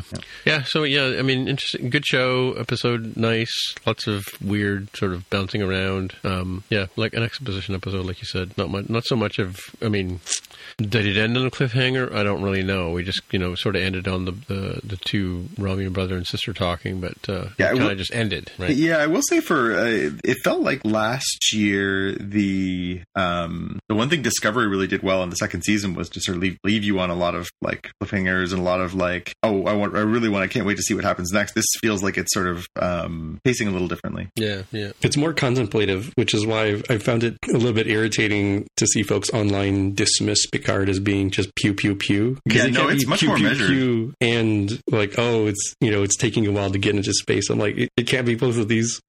Yeah, yeah. No, I, I, I think we talked about that last week for the uh, the first episode. It felt very like measured and paced, and you know, there certainly was some some exciting moments, but it really did feel much more, um, and even this one, even more so, very much like they are sort of slow burning it. Yeah, I mean, Kirk would have gone and stolen a ship by now, and he would have gotten the whole gang together, and Yeah. you know they'd they'd be escaping the shipyard right, but right about now, right? Yeah. But it's just a little, little bit more. I mean, I mean, who didn't know walking into the Federation that they were going to throw him out on his ear, right? You know, with his crazy old man plan, right? hmm And even the you know the to a lesser degree the receptionist, the young receptionist at the front had no idea who the tragically hip are. He's like, should I know you? Like, can I have your name so I can check you in? Yeah, yeah. That's a reference to our show yesterday. We were talking about some millennials who didn't even know who Rush or the Tragically Hip were, working in California, and they're from Toronto. Ouch. Ouch. Yes. Those Anyway, youngins so not respecting the past. yeah, okay, boomers. Um, let's move on to the. Uh, let's move on to Doctor Who. Doctor On a Who. lighter note. Yeah. So yeah, we haven't talked much about Doctor Who this season of our our show. So let's do that now. Um, yeah. So Jonathan, what did you call it? The Who position? Uh, the the what? The Who's? You sort of like you were talking about the fugitive Judoon. Oh yes, yes. Well, the the Nuvian, the the Nuhuvian, Nuhuvian, Nu- The new Doctor Who, Who Who. Yeah, the Doctor Who. Well, we Yeah. will uh, we will definitely have to say spoilers for this one because uh, I think if we're going to get into it, we're going to get into it. But if you haven't seen uh, Doctor Who season or series twelve, episode five, fugitive fugitive of the Judoon, Yeah. go watch that. Put this on pause. Go watch that, and then immediately come back and listen to this because it's going to be fun. Um, yeah, the this was the first episode this season that felt like. Um, I mean, obviously, the first two episodes they obviously brought back the Master, so there was some um, sort of canonical mm, stuff that mattered in those episodes. Yep. Um, and then we got a couple episodes that were a little more sort of, you know, just a random adventure kind of stuff. Uh, and this one felt like it was going to be that too. It just felt like it was going to be sort of a, you know, a regular, you know, uh, adventure in time and space. Yeah. And and then quickly it started to sort of get a little deeper, and you sort of got a sense of um, gravitas to it. And uh, and you know, midway through the episode, we got a cameo or a cameo, I guess, a short scene with a very uh, familiar face for longtime Doctor Who fans. In uh, uh, John Barrowman came back as Doc- as uh, Captain Jack, Captain Jack Yeah, Harkness, yeah, yeah. Yep. um, who of course was uh, on the show as, as a companion for a few years. And There was a whole other show with of his his crew there. I don't know if you ever knew about that. I forgot the name Torchwood. it, but Torchwood, yes. yeah, yeah, Torchwood. yeah. Yeah. Um, so yeah, it was really. I, I I was like I was floored when I saw him. I was just like, "What's Captain Jack doing back? Like, what? That's Mm-hmm. amazing." Um, and I thought, like, well, that you know that is like a big moment for the season is that Captain Jack is back and he has these ominous things to say about you know robot men and you know sort of lays out sort of plants this seed for where the season might be going. And you're like, wow, that's a big twist. I we wouldn't seen that coming. And of course, as the episode continues to play out, um, the mystery of it is that um, the Judoon have shown up on Earth and basically closed off the city of Gloucester and are looking for an alien refugee or an alien fugitive. Right. Um, and they're going around, they're trying to find it. We're, we're throwing a few sort of red herrings as to you know who it might be, and what it might be, and what it is they're looking for. And uh, in the end, uh, the doctor helps this uh, what she thinks is a human woman to sort of escape, and um, and then the big reveal comes that when you know they go to this lighthouse that the the woman's from or apparently grew up at, uh, the doctor goes into the yard because she picks up an alien signal and starts breaks out a shovel and starts digging, and damned if she doesn't dig up a TARDIS.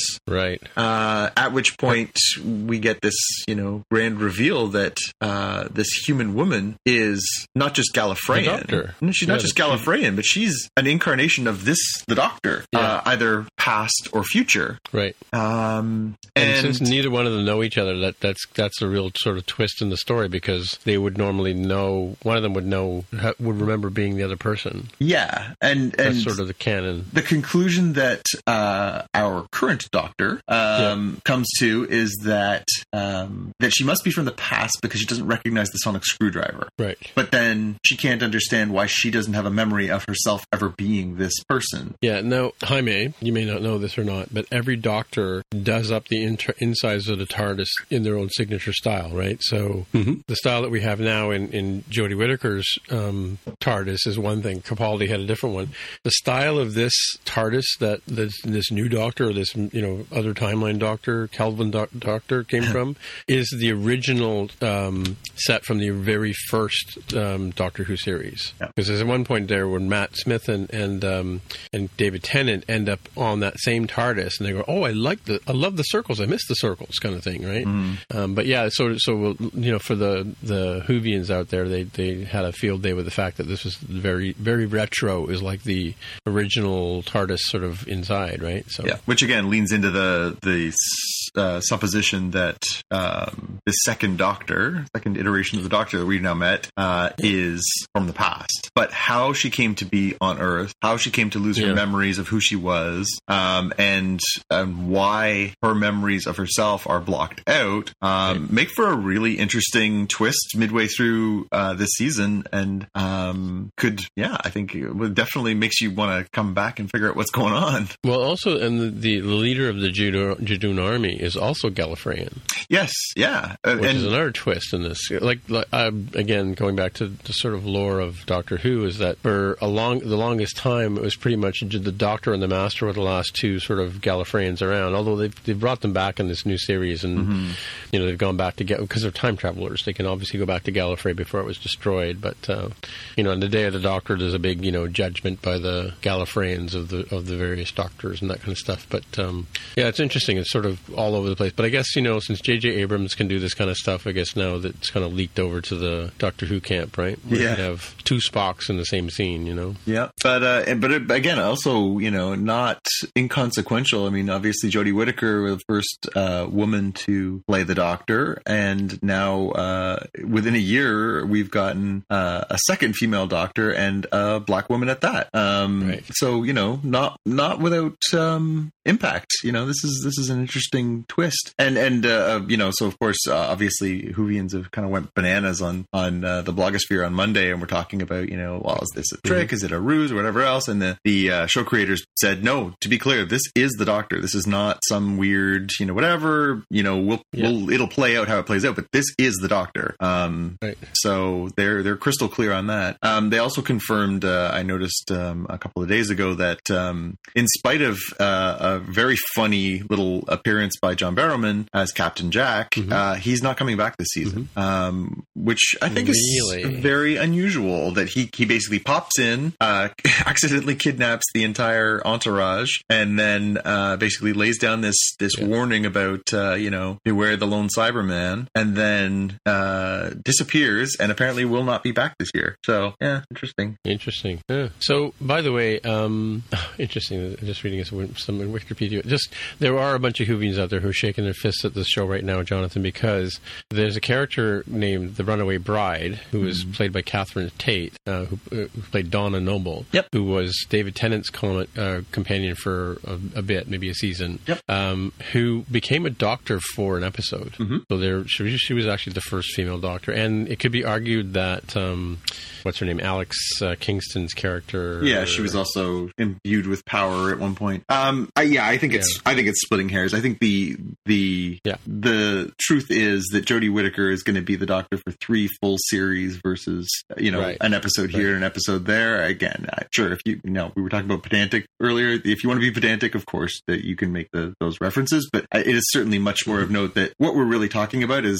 the star of the show. You know, uh, Donna Noble Right. was always a companion, Yeah, so even I- if she had doctor abilities, she was just a companion. Uh, whereas, you know, Right. Jodie Whittaker is the star of this show for at least three years. That's the difference. Mhm. So And take what I was, what I that. was making an interesting note about uh, about Donna is that her fiance Lance was also the locksmith for a company owned by Torchwood. oh, Yeah, so there's obviously a lot of uh, a lot of Doctor Who we got to go back and catch up on. You know, Yeah, it's it's one of those things too where like, I I really did not watch a lot of Doctor Who prior to the 2005 revival, um, but I have Mhm. seen every single episode since, and I feel like Oh, I. Okay. I I have you know uh, well I mean they're on series whatever 13 now uh, or 12 I guess. Um, I feel like I've you know amassed some knowledge of the Doctor Who stuff, but there was you Mhm. know 30 years before that that are just completely not in my wheelhouse at all. And there are certainly way more knowledgeable Whovians out there on the internet who have deep thoughts and opinions on this stuff that will um, shout me into the ground if, if necessary. So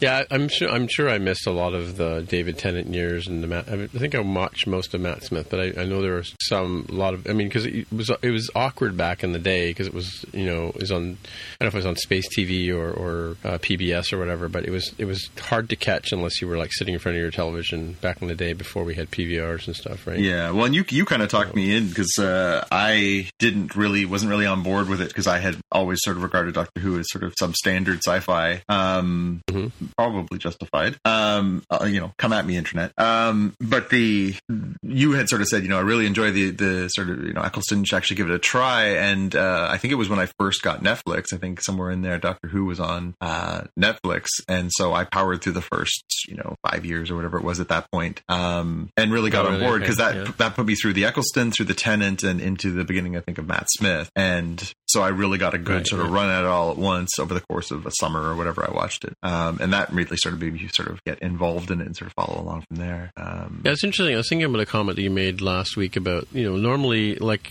there's only been like well no I guess with uh, Rory and um, Amy Pond there were two companions, but back in the day they used to ca- occasionally have two or three companions Mhm. running around with the various doctors. It wasn't always just one companion, right? So Yeah, and uh, again, I don't think the ensemble is a bad thing. Like the dynamics between those characters are um, occasionally uh, some of the best parts of the show. But uh, as I mentioned last week, I, I think you know, for me, I'm not 100 percent sold on the overall dynamic. There, and again, I think they speak to it on the show where they sort of say the Doctor's kind of keeping them at arm's reach a little bit, and um, it just doesn't feel as like. I mean, it, it's the actors' chemistry too, and the way that it was written and everything else. But I felt like the character, the chemistry between uh, some of the doctors and their companions in previous shows um, was very, very strong, especially because some of them were just a one-on-one, so they had a lot of time to connect. When you have those four, you know, three there to was one, sexual four to tension one. too as well. There was absolutely There there was was, Yeah, but but Yeah. also they just it's it's the intimacy right because there was like it's one doctor and one companion. You just they have a lot more time to act off each other and feed off each other and right. It- when you have these you know three to one ratios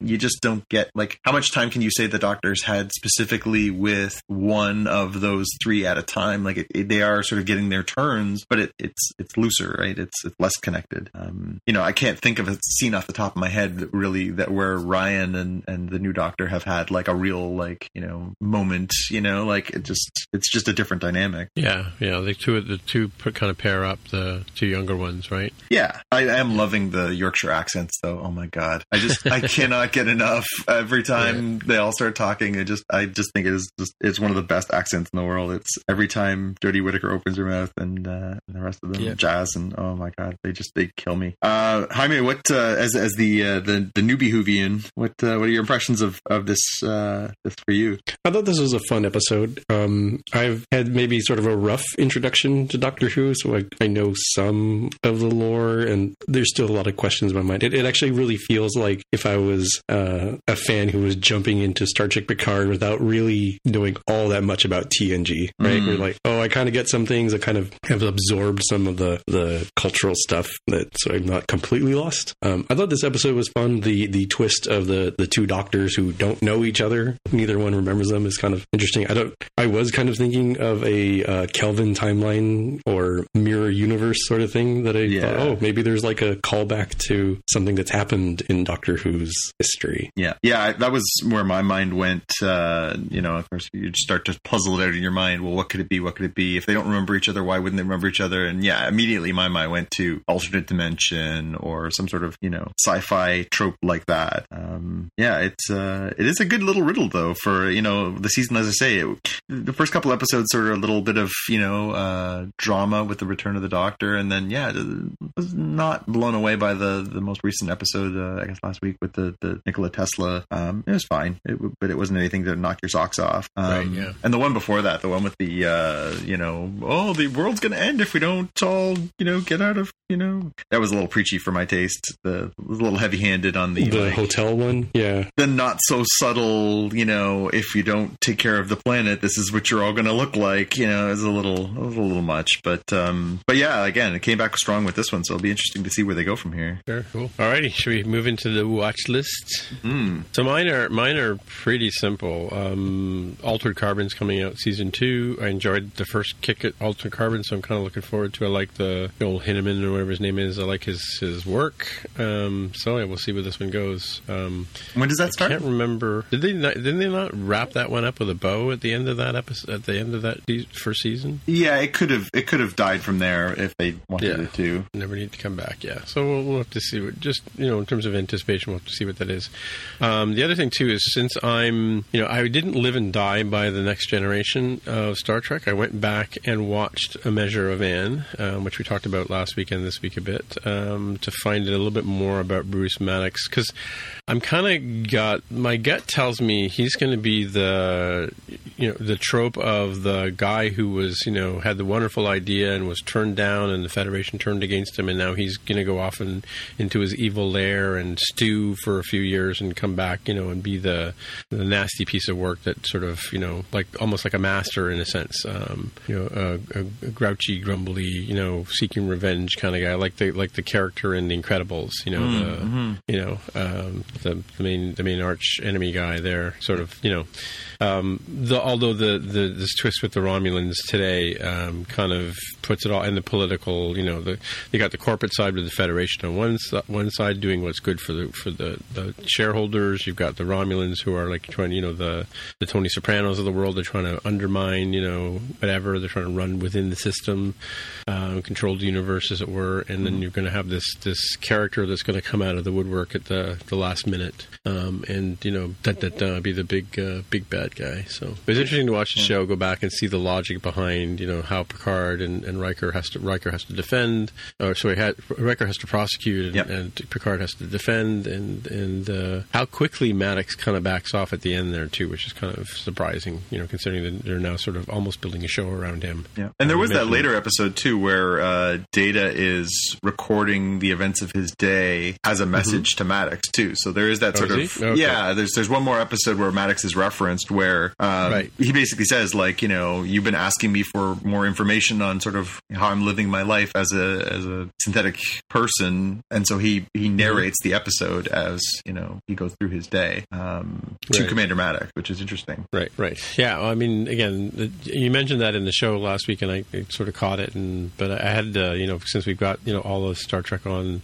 the Netflix and the Hulu and whatever, so we can go back and watch these. So, and I, I really enjoyed watching it without commercials. I found that really good. Yeah, yeah. Because because it's on Space TV. Like I watch the different episodes every now and then, but uh, uh, I have to remind myself that I don't have to watch commercials to watch this stuff. So Yeah. uh, the last one is that we haven't really talked about this very much, but it just kind of showed up on, on HBO. I noticed it last week and didn't mention it, but um, again, I just saw another commercial for it. I was looking at the IMDb app um, and a quick commercial for Avenue Five, which is sort of, I guess, uh, HBO's version of the Orville, if you will. It's kind of it kind of looks a little bit like um, the spaceship in WALL-E. Yes, Uh, you know, that's very much what I, I did watch the first episode of this. Oh, did you watch it? I did, so- um, and it, it is much more like that. The idea is that basically it's a uh, cruise ship that goes through the solar system, and uh, very quickly in the first episode, uh, it gets knocked off course, and it's supposed to be away for you know a few weeks or um, six weeks or something like that, and it gets knocked off course, and the expectation is because they've been knocked off course, it's going to take them years to get home. so it's Um, like Gilligan's Island meets meets Lost in Space. meets Voyager, right? Like it's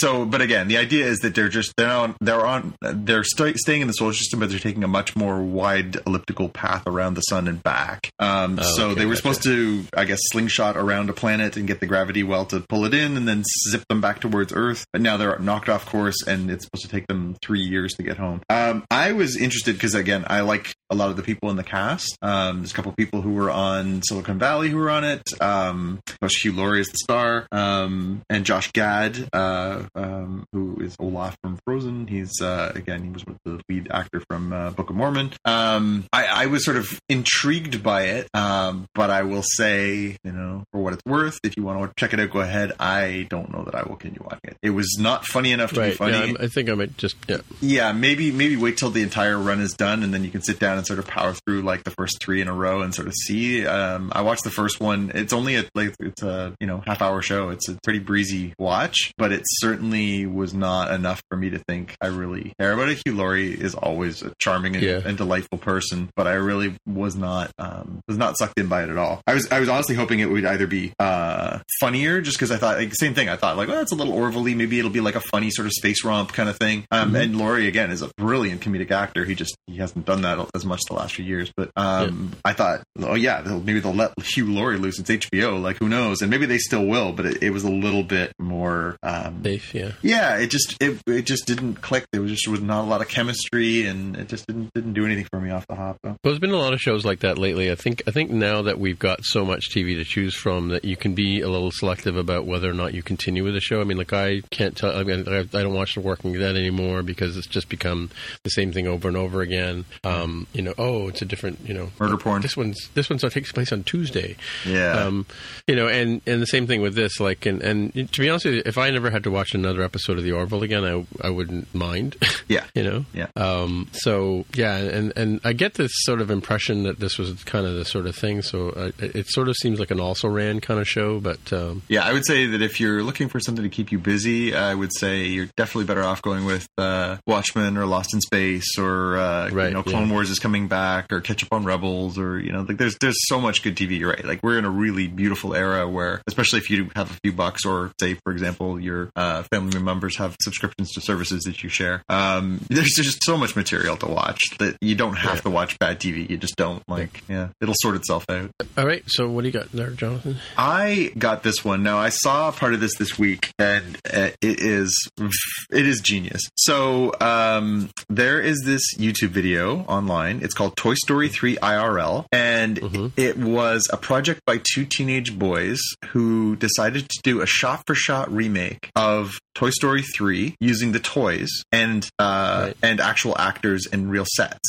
It is, and so they actually use the actual voices from the movie. Right. So when you hear you hear Tom Hanks and Tom Al- uh, Tim Allen and everybody else playing all the parts, but they did a shot for shot remake of this using all the toys, including you know the I don't know if you guys remember Toy Story three. The beginning of the movie starts with um, them uh, living a very dynamic version of one of the adventures that uh, Andy has them has them do at the beginning of uh, the original Toy Story Mhm. um, or Toy Story 2, I guess. Um, it's it's amazing. It's really really well done. Apparently, it took them like years and years to do. Yeah, three Uh, years. Yeah, they were yeah. on CBC the other day. Yeah. Um, and it's just great. It's really, really fun. I highly recommend. Even if you just pop, you know, watch a few different scenes. Obviously, it like it's shot for shot, beginning to end. It's the whole damn movie. Um, but if I you take before Disney takes it down, right? Yeah. well, that's. I think you know a lot of people are sort of of that sentiment that like you know maybe they will, maybe they won't, maybe they'll be good good sports about it because it is uh, very much done with love. Like this is not taking the the piss out of anything. This is very much by people who love this stuff and decided to really you know have some uh, have having a good time with this. And it's great. It's really fun. Go through it again. Just skip around a few scenes. Anything you remember from the movie. It's really really fun. I highly recommend checking this out. Um, yeah, Hmm. very very cool. Um, other thing I will just quickly tack on to our our watch list. Uh, in the one week that we've been off uh, since last episode, I did power through all of uh, HBO's Watchmen. Um, I will also put that one very high on the recommendation list. Um, it came highly recommended. It is everything that's advertised. I was very much a little um, leery going in because um, having had an opportunity to speak with Alan Moore in the past and and to uh, being a, such a big fan of that book and knowing that he didn't really want people to mess around with that world, I was a little bit um, leery. But uh, Damon Lindelof, of course, uh, is the the showrunner on this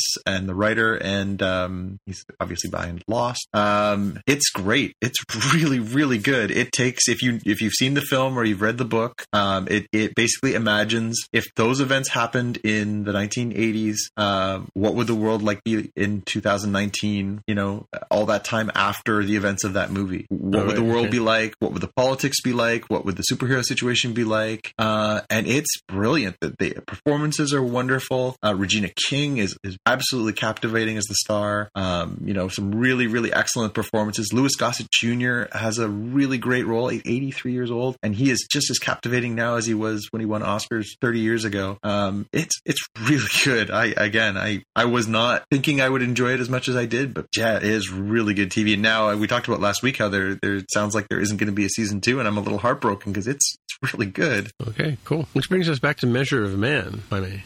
Yeah, watch uh, watch Tim's pick first, and then watch this analysis of it by uh, Legal Eagle, the channel on YouTube, where a real lawyer reacts to the um, the lawyering and courtroom scene stuff and how that goes. It's the TLDR. Just they're completely wrong, and Data's not a human or whatever. Uh, I forget what the rating was. I think it was a passing grade. Um, I've certainly I, I've watched his channel before. There's other shows um, that do way better, and there are other shows that do way worse. So this one's sort of middle of the road with regard to you know would this work from a uh, quote unquote real world legal uh, aspect. Granted, he's talking about it from like an American lawyer, and I forget which which states he has um, uh, legal right to to represent himself as a lawyer. That's not exactly the same as being in the 24th century and uh, in a multi uh, interstellar sort of society.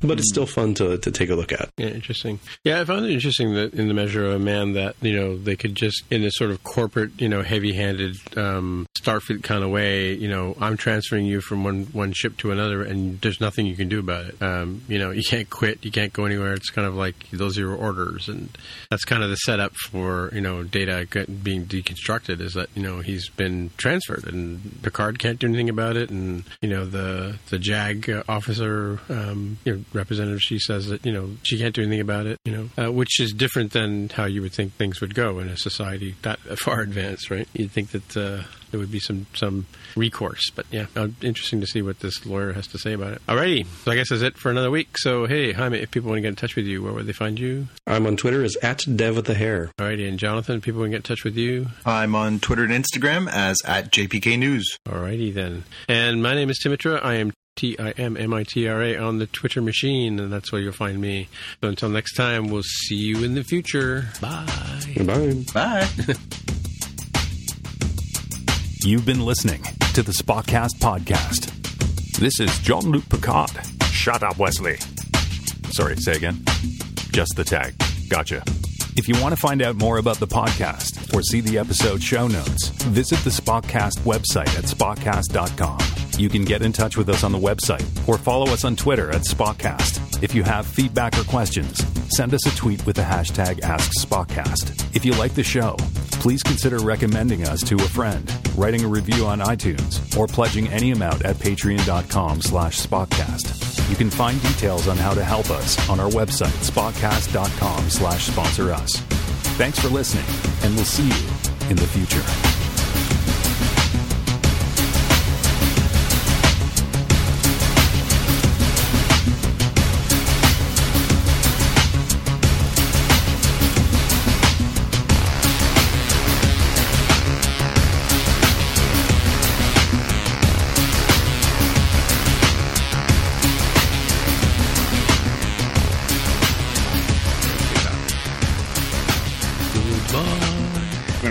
Plug in for uh, Keep Your Eyes Peeled, folks, because the Spockies Oh. are coming. Yes.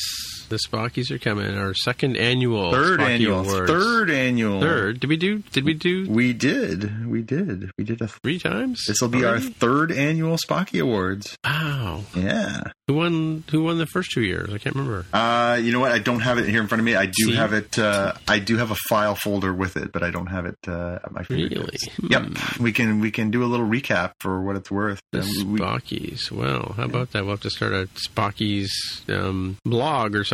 Yeah, Facebook page. We'll get a Facebook page going. For Well, no, we can do it on, on the our website. We have a There you go. we have a we have a website. We have you know, spotcast.com, which you should link to Indeed. for your uh, viewing pleasure Mhm. and listening pleasure. Yep. Yes, lots of good stuff to choose from this year. We're we're going to dive back into uh, best picture, best TV show. We're going to look at Mhm. uh, best new show, of course, best actor and best actress. And one of my favorite categories is always most anticipated movie of 2020. Mhm. Uh, I believe the most anticipated movie of 2019 was uh, Star Wars: Rise of Skywalker, and not Uh-huh. in fact Avengers: Endgame. So maybe Right. maybe our uh, voting audience missed that but missed that vote a little bit, but Yeah. um, but yeah, lots Did we of. have did we have people besides us vote? I can't remember. oh yeah, yeah, yeah. Oh, we did, eh? Yeah. Did we like put a Google poll or something? Like I think up? we did. I think we did it up on Facebook and a few different places. And got Okay. some- got some responses. Yeah, Yeah. yeah. We'll throw it up on our socials, and we'll uh, we'll badger all of our uh, friends and acquaintances to get on board. And uh, it's curious Let's to see. see. Did anybody reply to my tweet that I sent out the other day? Well, I did for what it's worth. Did you? I did. I didn't see you uh, make a comment there. Me.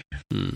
I don't think I commented. I think I just uh, I just uh, Retweeted it. retweeted it. Wait, where is it? Uh, Jaime, can we talk about the Seattle Kraken for a second here? It's it's like they're channeling me. Yeah, it is close enough. The, the the the ruling on the field is that this is close enough, given that Krakens do tend to be featured in fiction. And and how do you feel about Kraken as a team name for? I actually prefer um uh what are the other ones that I had seen like Yeti as an option at, at some point. I don't know if it made it to the down selected list. Uh Kraken works fine for me. I think it's got some some good um things you can do with that. You can go in like a Cthulhu theme. You can have you know octopi and squids and other things that can be you know sold at the the arena and the one that came to my attention as people were discussing this in Seattle channels that I hadn't even considered is that you could call the fans crackheads and I'm like yeah that that that kind of seems I mean you you know just imagine like um so Green Bay Packers fans in the NFL will wear these big obnoxious wedge uh, shaped uh, cheese heads Mhm. right? These foam ones. And if you just did that, but with like you know tendrils coming off the the, the top of it, like that'd be amazing. Mm-hmm. So I, I hadn't really voted for it. I kind of preferred Yeti myself, uh, sort of thematically in the Pacific Northwest. But I could be convinced if that ends up being the real name. The uh, the Seattle Times did a poll last year. I just looked this up, and uh, the, they said, you know, hey, what do you think the nickname for the, the NHL team should be? Uh, Sockeyes was the winner, uh, defeating Totems. Uh, Kraken was fifth behind Metropolitans and Steelheads. So those are the five uh, finalists according to the Seattle Times poll. Sockeyes. Sockeye salmon, steelhead are uh, salmon. Fish. You don't have to Yeah. tell me, man. The Mississauga junior team is the Mississauga Steelheads, the big angry fish on the front of their jersey. Nice. And uh, yeah, Totems, Kraken, and Metropolitans. Of course, Metropolitans is the classic name. That was the name of the uh, former NHL team there a hundred years ago that actually won the Stanley Cup. Seattle, Seattle Metropolitans. Metropolitans. wow. Back when it was a Challenge Cup, way back when. Uh, the team does has said for the record that, uh, that there has been no decision made. They are not willing to commit to um, the fact that the, the, the Kraken is the name, but it has been making the rounds. That um, uh, yeah, I, again, I think for the visuals, like think of the jersey possibilities. That's fantastic. Like way better than an angry fish. Yeah, and I do think we could have some fun with the mascot, right? Yeah. of like gritty. Oh yeah, yeah, I'm down. That'll be my favorite West Coast team as soon as they start. Yeah, except when Toronto's playing them, right? Absolutely, never root against the Leafs. Die hard. He bleeds blue if you cut him. Yep, in the blood. Can't live here and not be have have it in the What blood. What color will the Seattle Kraken be? Good question. I don't know if they've shown any color options, but the vast majority of teams in the Seattle area tend to choose some variant on green and some variant on blue. hmm Um, I think the XFL that is starting up soon, the Seattle Dragons, are one of the few teams that don't follow this. I think it's blue and orange. I want to say are their primary colors. Yeah, three of our Toronto teams are blue, and uh, and one of them is uh, well, it was purple, but now it's uh, it tends to be red and, and uh, white. The Raptors, of course, Those they can the do whatever Toronto- they can do whatever the heck they want because they won the championship. So Right. Um, isn't, isn't the uh, isn't the what do you call the um, the soccer team the TFA? Oh, red, TFC, aren't you're right. TFC is ready. Yeah, I always, I, you'll forgive me for, uh, they actually are probably, I guess, in a more contemporary league than the um, Mhm. the football team, which plays in the Canadian League. The Argonauts are, are blue. Um, and, but of course, we also have the, the Maple, Maple Leafs, the Blue Jays, and uh, even the Marlies are a pretty popular franchise here in town. That's the uh, American League team, and they're also blue. So, yeah, we sort of got, I guess, four blues in that. I don't know what color the, uh, we have a um, first division rugby side now, too. We have the Wolfpack. I think they're black and white. Yep. Yippee-ki-yay. Yep. All right. Yeah, I think it's time to call it a call it a cast. Yep. Alrighty, till next time. Did Did you guys ever get a chance to see the Ready Room stuff? They show it on All Access. I, yeah, I watched it. Uh, you sent a link, and I, I, I used a VPN tool to watch it. I cannot believe that that stupid thing was uh, segregated by um, Yeah, by region. Yeah, I'm yeah. surprised. It's funny because you know they did go to the point of having um, you know it, it this early release on Crave and everything else.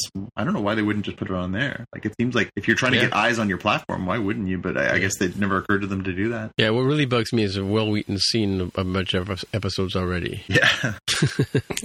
Supposedly Damn it- a fair damn number of people Wesley. reviewed three. Yeah, at least the first three. I Shut think is up, what a lot of the, Yes. the media got. So we'll, we'll see. Yeah. All right. All righty. Well, I'll talk to you later. Yep. See you next week, Talk guys. later. Bye. Bye. When you need mealtime inspiration, it's worth shopping Kroger, where you'll find over 30,000 mouthwatering choices that excite your inner foodie. And no matter what tasty choice you make, you'll enjoy our everyday low prices, plus extra ways to save, like digital coupons worth over $600 each week. You can also save up to $1 off per gallon at the pump with fuel points. More savings and more inspiring flavors make shopping Kroger worth it every time. Kroger, fresh for everyone. Fuel restrictions apply.